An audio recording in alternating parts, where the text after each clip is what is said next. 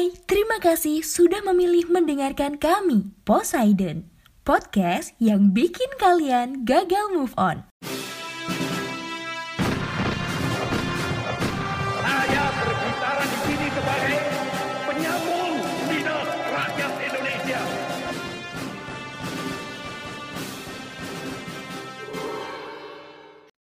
Halo, kita jumpa lagi di podcast kesayangan kita Poseidon Podcast Sejarah Indonesia Masih bersama saya Saifuddin Alif Apa kabar teman-teman semuanya? Semoga sehat selalu ya Rezeki lancar, jodoh lancar, pencernaan lancar, buang airnya lancar Pokoknya semuanya lancar lah Oke, biasanya kita akan bahas tentang sejarah atau masa lalu.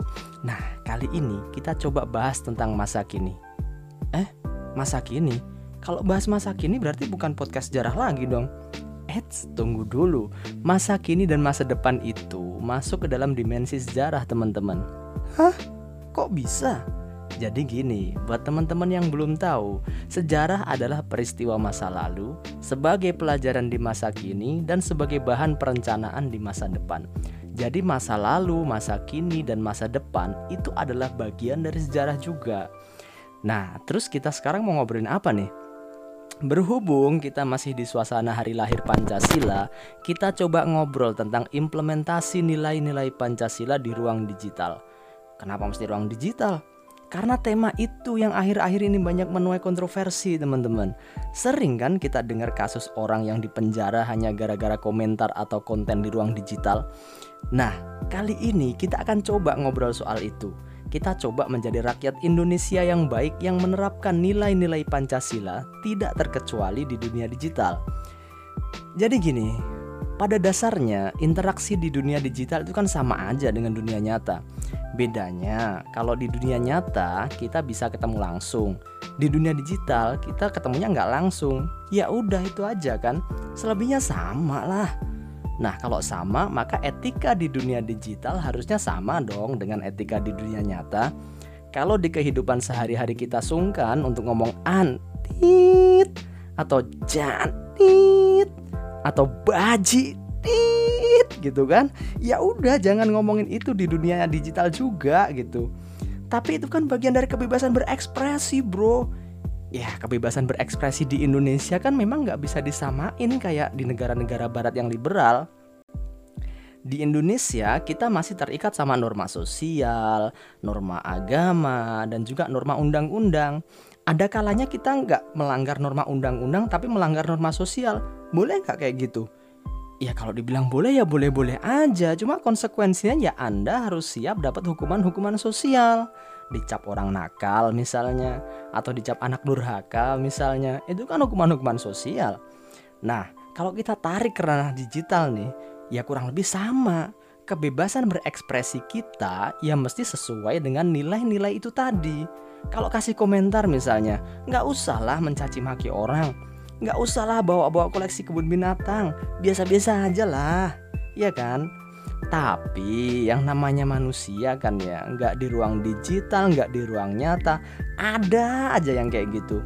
Nah sekarang gimana kita menyikapi kalau ada orang kayak gitu? Ya kita mesti menyikapinya dengan dewasa juga. Nggak usah kebawa emosi dulu. Nggak usah lah main lapor ke penegak hukum dulu. Nah ini ada sebuah cerita yang mungkin udah banyak yang denger juga ya. Dulu tahun 1920-an pas sidang Sarekat Islam, ini ada usaha dari sekelompok anggota partai Partai Sarekat Islam sendiri nih untuk mendelegitimasi pengaruh dari Haji Agus Salim, sosok yang terkenal dengan penampilannya yang nyentrik itu. Waktu itu Haji Agus Salim kan naik podium buat pidato. Eh, ada suara kambing dong. Be, be, be katanya. Ya maksudnya ngejek Haji Agus Salim karena jenggotnya dianggap mirip dengan jenggot kambing. Gimana sikap Haji Agus Salim? Dihadapi dengan tenang lah. Agus Salim bilang, Tunggu sebentar. Bagi saya sungguh suatu hal yang sangat menyenangkan bahwa kambing-kambing pun telah mendatangi ruangan ini untuk mendengarkan pidato saya. Waduh.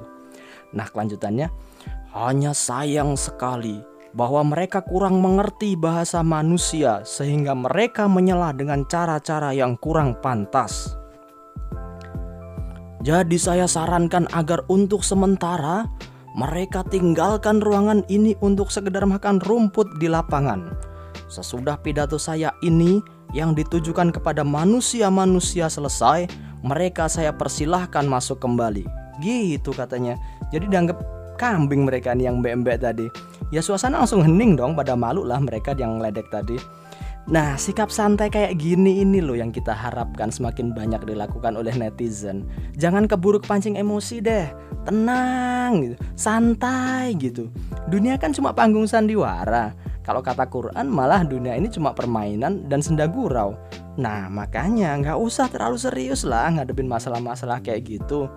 Mungkin ada yang ngebantah, nggak usah terlalu serius gimana? Ini sudah pelecehan karena membawa-bawa keluarga saya. Ini pencemaran nama baik. Saya tidak terima. Ya udah, ya udah. Kalau nggak terima dan keterlaluan bolehlah dilaporkan ke pihak yang berwajib. Toh buat masalah itu kan sudah difasilitasi oleh undang-undang juga kan. Cuma sebenarnya gini ya teman-teman. Orang itu kalau pada dasarnya baik, mau dihina kayak gimana juga tetap baik.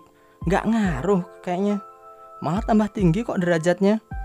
Misal, almarhum Gus Dur misal. Kurang apa coba hinaan yang disampaikan ke beliau? Habib Rizik tuh bahkan pernah bilang, Gus Dur itu buta mata, buta hati katanya. Tapi Gus Dur ya santai aja nanggepinnya. Gitu aja diributin kan. Didiemin kan ya udah. Coba bayangin kalau kata-kata kayak itu tadi diarahin ke orang lain. Aduh, nggak ada satu kali 24 jam laporan ke polisi pasti udah ada itu. Nah, gitu aja ya teman-teman. Kira-kira intinya, yuk kita sama-sama bijak dalam berinteraksi, baik di dunia nyata maupun dunia maya. Jangan mudah terpancing emosi, saling mengingatkan, dan tetap sesuai dengan aturan. Oke, sampai jumpa di lain waktu. Semoga kita tetap sehat dan tetap semangat di masa pandemi ini, supaya kita bisa ngobrol di tema-tema lain yang gak kalah menarik. Jangan lupa taati 5M yaitu memakai masker, mencuci tangan dengan sabun dan air mengalir, menjaga jarak, menghindari kerumunan dan mengurangi mobilitas. Saya Saifuddin Alif undur diri dan sampai jumpa.